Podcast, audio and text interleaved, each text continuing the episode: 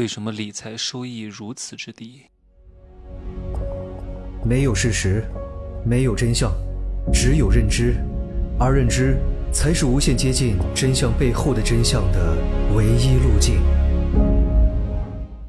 Hello，大家好，我是蒸汽学长哈。这三天呢都住在山顶上，也没法下山，因为下山非常麻烦，盘山公路到山下去，到那个县城里去。要花将近二十五分钟到三十分钟，还没有出租车，啊，也没有外卖，只能在酒店全天待着，酒店吃，酒店睡，酒店运动，酒店工作。不过这里的景色真的是非常之好，整个山上只有这一家酒店，在山顶上悬崖旁边，月榕庄，Banyan Tree 啊，顶级的奢华酒店集团，在中国也不超过十家酒店啊，所以各位可以来体验一下。但是这家酒店呢，命运多舛。二零一七年开业，没开几个月就遭遇到了九寨沟的地震，然后修复好了之后呢，又遇到了疫情。疫情三年之后，今年八月份才正式重新营业。哎呀，才营业一个多月，员工也不是很多，入住率也不是很高。我感觉这个酒店经营不下去了，一直都是在亏钱的啊。趁着它还没有倒闭或者是换牌之前，各位可以来九寨沟体验一下。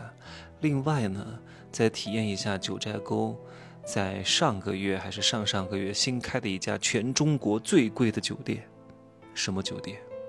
丽思卡尔顿隐士酒店，中国的第一家，中国房价最高的酒店，非常贵，一万多块钱一晚上基础房型。当然，它的基础房型都是别墅。我当时特别想去体验一下，但是我不舍得。一万多块钱住一天，我真的是有点心痛哈。看来我还是钱不够多哈。如果我有好几亿，那应该就没啥问题啊，住个十天八天的也不心疼。关键是我没有好几亿呀，对吧？咱们虽然说也不差钱，但也不至于有好几亿现金流啊。你认为的很多老板，好像公司很大，真的可能连三百万现金都拿不出来的。大多数所谓的有钱人也没啥钱，能够真的拿出三百万现金的人极少极少，能拿出一千万现金的人更是少之又少啊！前两天呢，有一个老朋友问我，问我说什么呢？说他最近呢。投资了一个什么投资公司的理财项目，他考察了很久，他的一个朋友做了很多很多年，刚性兑付将近七八年，一年的收益大概百分之十左右。他问我怎么样，能不能搞？我说我能说啥呢？你不都考察过了吗？你不都见证过了吗？你不都信誓旦旦了吗？你不都已经投了吗？那你就好好拿着呗。不过你要做好一个准备。就是损失全部本金的准备，竹篮打水一场空，肉包子打狗有去无回，这有可能就是你最终的结局。你不要告诉我这个公司有多大，这个公司的体量、规模、资金总量、员工又有多少，那又能怎么样？嗯，再大能比你的二两肉还大吗？再大能比你的胆子还大吗？再大能比你的牛逼还大吗？再大，它比恒大还大吗？再大，它比中植集团还大吗？人家照样暴雷，照样资金链断裂，照样信托没法赔付，对吧？这些东西都不重要，你也不要跟我说什么。哎呀，你看这个公司刚性兑付七八年了，都是每年都给的，对吧？说明人家还是有现金流，还是有实力的，那又能怎么样？嗯，我不知道各位有没有经历过一些项目哈，特别是在一三年、一四年的时候，这些项目是非常盛行的，什么拆分盘 AGK，啊，设什么制度非常完美，控制进人量和出水量，控制入单量，模式很完美，几乎不会崩盘。很多人刚开始不信啊，有些人胆子比较大就试了呀，拿了三四年的钱之后，哇。那个本金成百上千倍的挣回来，后面就有人看到了，眼红了，哇！你看人家都拿了三四年的钱了，那应该没有啥问题。然后他也重金投入，结果呢，钱拿不出来了。那个时候一四年、一五年的时候，马来西亚有一个项目，叫什么 MBI 哈，哇塞，很多人也不敢，但是很多人连续拿了三四年的钱，后来又有一些人心动了，又投了，重金进入，哎，没拿几个月，这个项目又崩盘了。他之前兑付多少年都不重要，就像你去赌博一样，前十把开的都是大，你觉得哇，前十把开的都是大，那这把一定是小。可是这把的大与小和前面是没有什么关系的，它都是独立存在的，没有任何关联。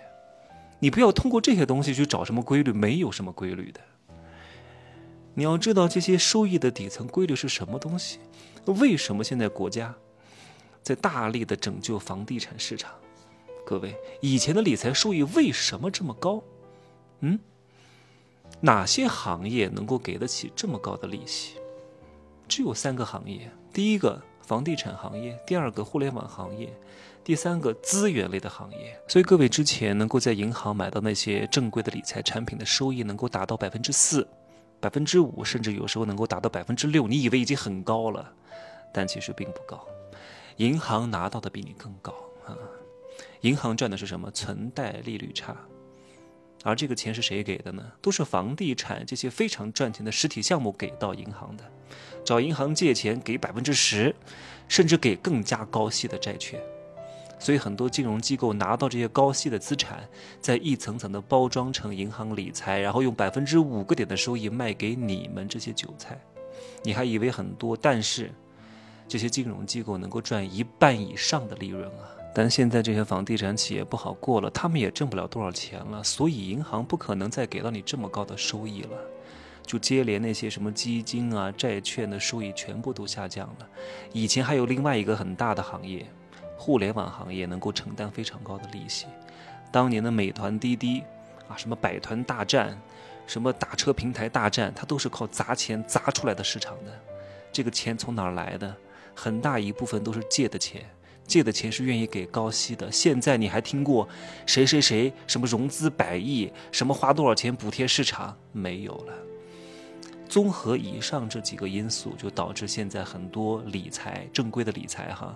打破了刚性兑付，然后利息是连年下降。我一直都在奉劝各位，别指望钱生钱，对吧？你靠这些利息能够赚到一些零花钱就可以了，千万不要追求太高的收益啊！你就是个升斗小民，就是个小韭菜、老韭菜，割了一茬又一茬，你指望你用你的钱能够生啥钱？很多那种信托基金。为什么会暴雷？因为他们都不知道把这个钱投哪儿，很多都是投给了房地产，很多房地产资金链断裂暴雷了，所以信托它也暴雷了。信托为什么能够给到你年化收益百分之十啊，一百万起投，是因为他把这个钱借给了能够给他付更高利息的那些实体行业，给了他百分之十五，他挣个五个点，挣个两个点、三个点，给你百分之十。对吧？可是他现在他自己投出去的钱也都拿不回来了，所以你也就暴雷了呀，你也就亏本了呀，对吧？不要太贪心啊，钱多了放在口袋里，别他妈烧得慌啊！还真以为怕什么通货膨胀贬值？哼，大多数人都是死在害怕通货膨胀上而亏了很多钱。行吧，不说太多了哈。记得听一下我今天刚刚更新的入世十三节。我原本是不想更新的，但是我这个人还叫良心啊，总是想把一些关于亲情、爱情、友情、关于红尘入世的关系的本质补充到那个专栏当中，好吧？买过的赶紧去听更新。这个课呢，真的是红尘入世的必修课啊，看破爱恨情仇，将近有一千人都听过啊。这个专栏没听过的呢，赶紧去买，有可能这个课在年底要涨点价格，对。好吧，就这么说哈，拜拜。